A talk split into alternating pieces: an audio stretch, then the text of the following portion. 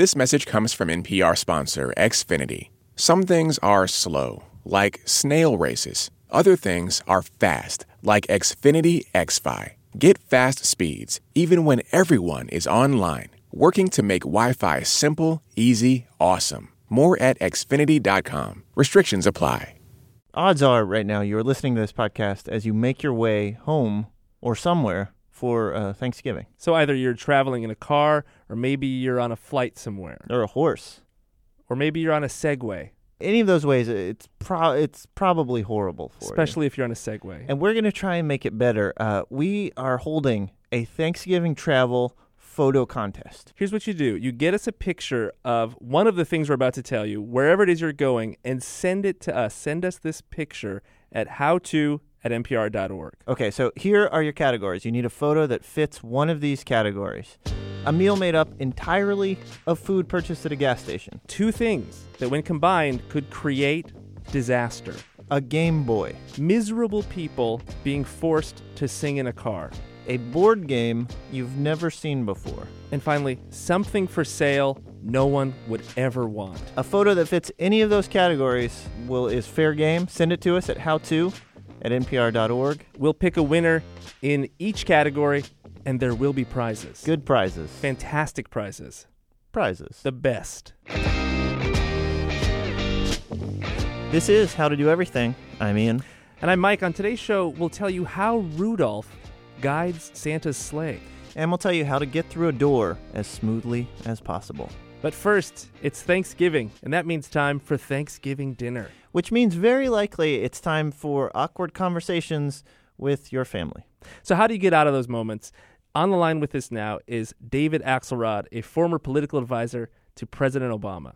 So, David, it, it occurs to us that uh, a lot of the skills a politician needs in a debate and in dealing with other politicians, that those skills might might be helpful, applicable to uh, dinner with the family.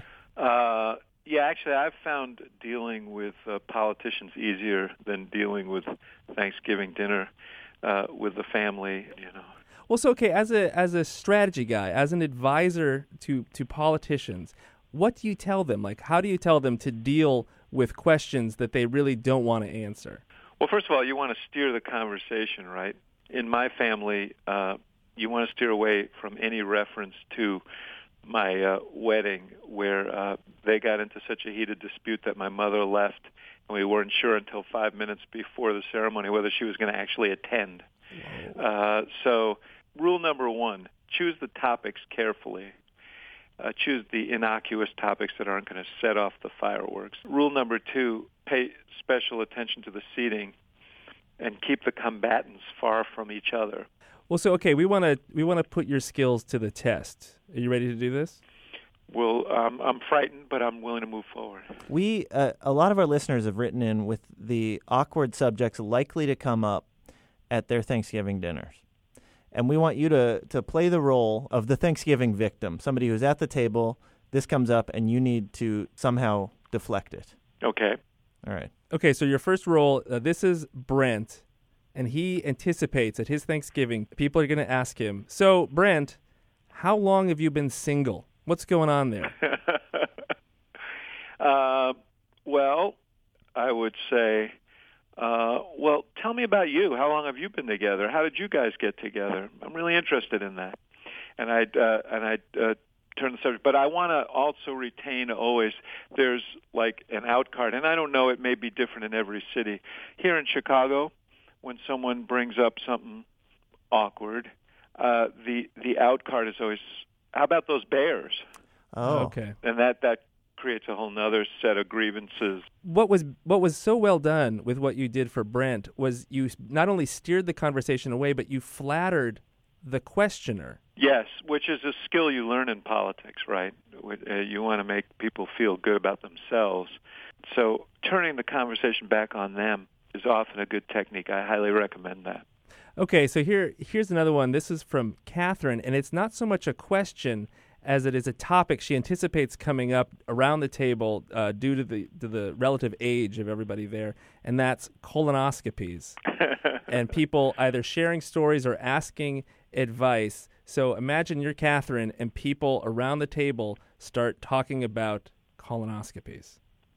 I would say, you seem so interested in it. Can you go up on uh, the turkey's up there? Why don't you demonstrate how it's done? And maybe that'll pull. Maybe that will uh, stop the conversation. But it is, you know, everybody stands around and watches the turkey get prepared. People stuffing things up the per- turkey's butt. So maybe it's only natural that colonoscopies, uh, as we say, flow from that.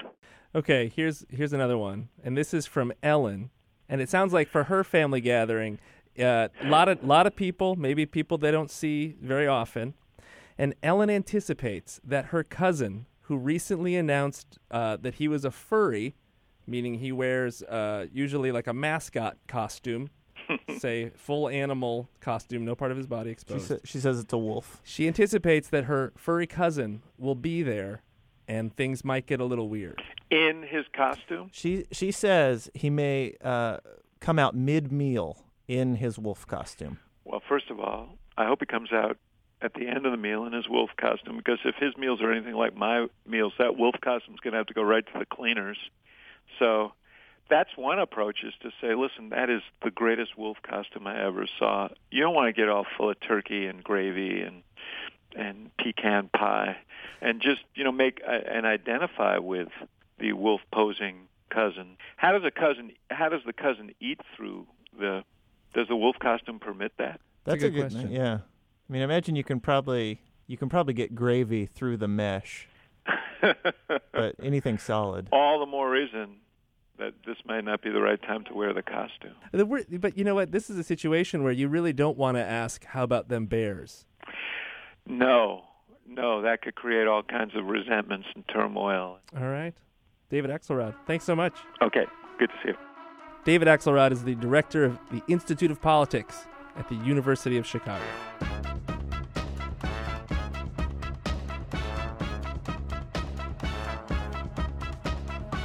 We we've been talking about uh, Thanksgiving so far, but we want to project uh, just for a moment into the future and talk about Christmas. Researchers at the Erasmus Medical Center in the Netherlands have been studying reindeer. John Cullen is on the line with us now. He's a scientist at the University of Rochester. John, can you just explain what these uh, scientists in the Netherlands found? Okay, sure.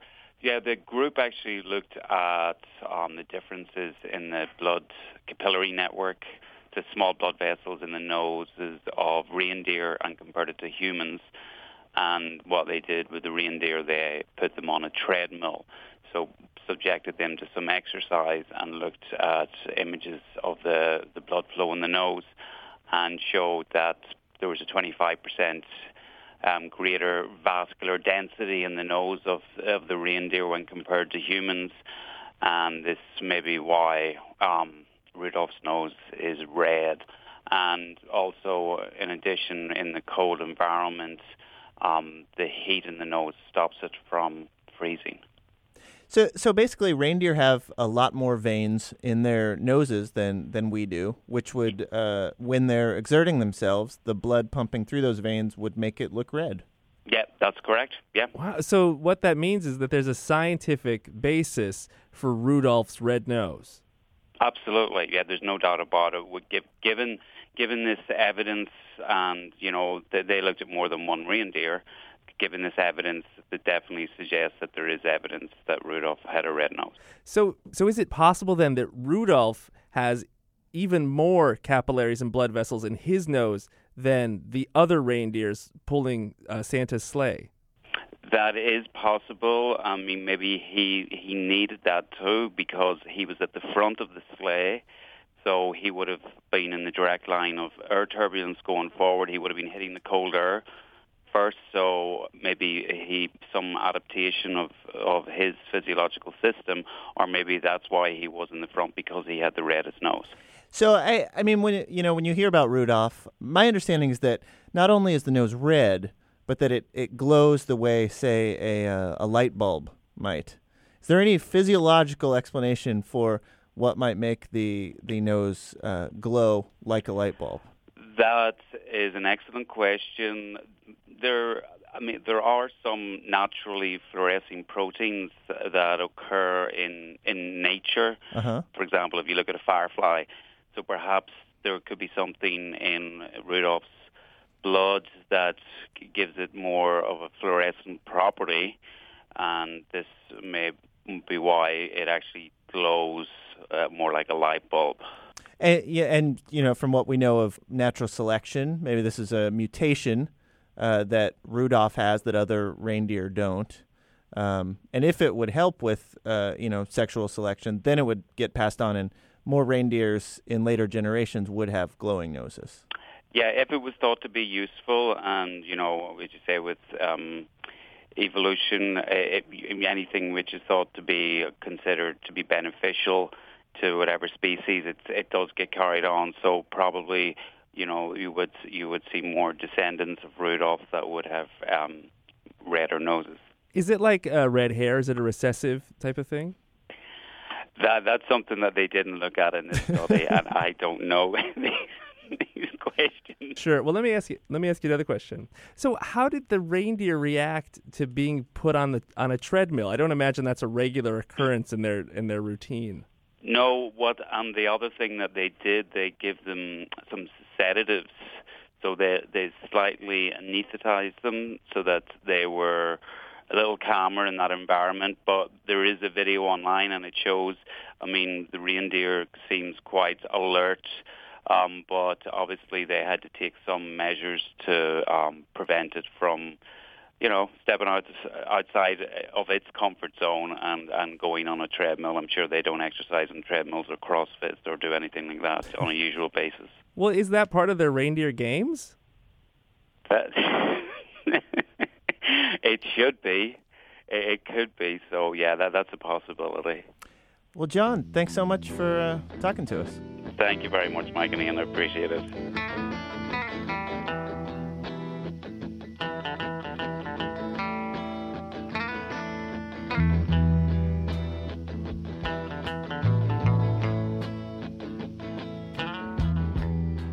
It's possible that you're listening to this while you're making Thanksgiving dinner. There's probably chaos around you in the kitchen. Things are probably boiling over or burning.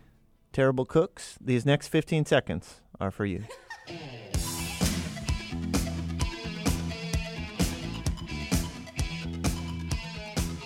I I think uh, maybe the the people I like least in the world are the people that get mad when you call dressing stuffing. I didn't know that people People that get mad upset about that. They get mad. What do you call it? I call I call it all stuffing. I don't care where it was cooked. Is that the difference? I think dressing is is the same stuff but cooked outside the bird.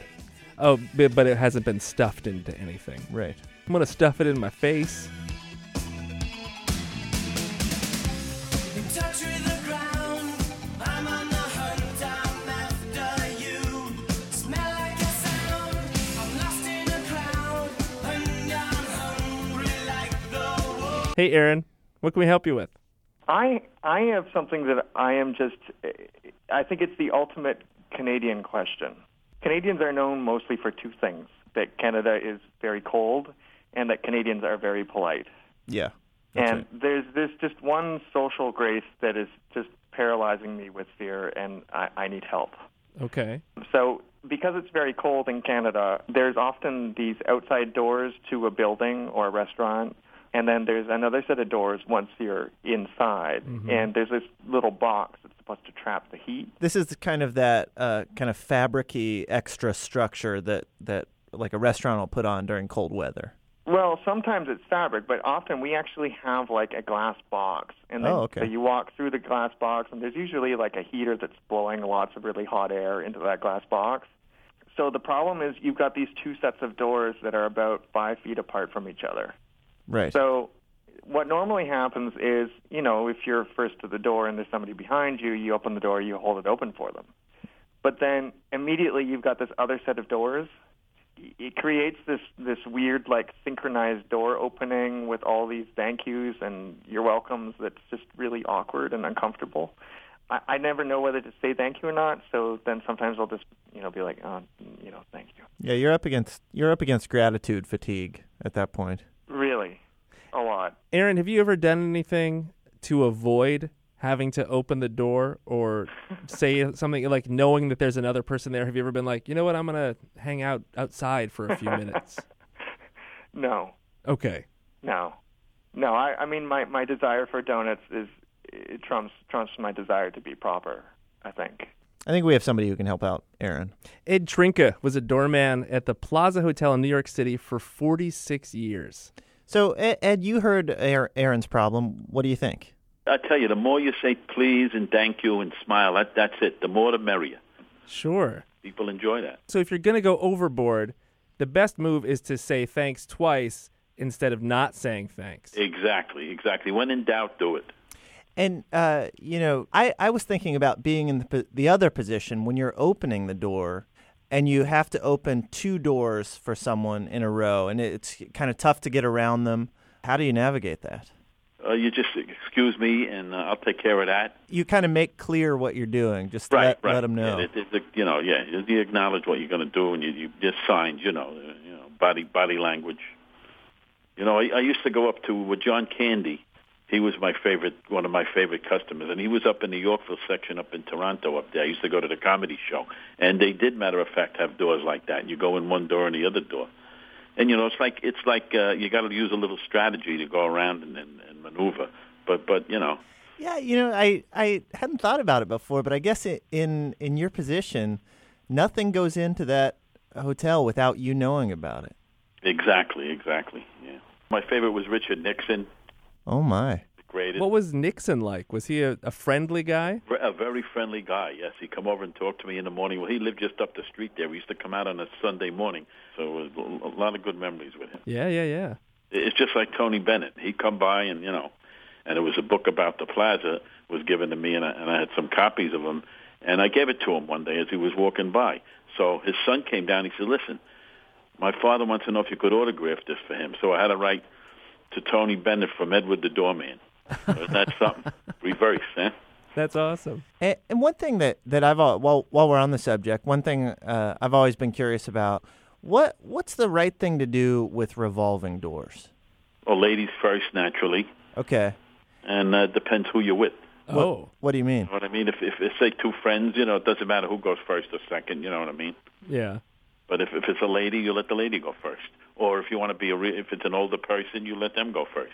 If you if you if you're talking about a revolving door and you're with say your your partner, is it okay to squeeze two people in one little quadrant? Big, if it's big enough, and, and and you know, I had a couple of police officers one time, and I think it was around St. Patrick's Day, and they had a few drinks in them, and uh, one one guy handcuffed his partner to the revolving door, and they, he kept going around. They went down to, down to the bar to the Oak Room, and you know, he kept going around and around and around, you know. And I'd say a good half hour. He said, Eddie, please go in there and get him. You get the key, you know, you know. So, there's, like I said, there's always something happening with doors and revolving doors and opening car doors, and you know, and you never know who you're going to open the door for. So Ed, when somebody holds the door open for you now, now that you're no longer working at the plaza, what do you say? What's your what's your number one I always say thank you very much, and I tell you what I do. A lot of times I'm in a supermarket or I'm, or I'm, I'm, I'm approaching the door. I open it for somebody and I say, "Oh, you got doorman service today." And little did they know that I was a doorman for those 46 years. But anybody with me, my son, my girlfriend, anybody, they they laugh. They say they don't know you're a real doorman. Well, this is great. Thank you so much, Ed. okay, thank you so very much, gentlemen, and have a very happy Thanksgiving, you and your listeners. All right, happy Thanksgiving. That does it for this week's show. What we learned today, Mike?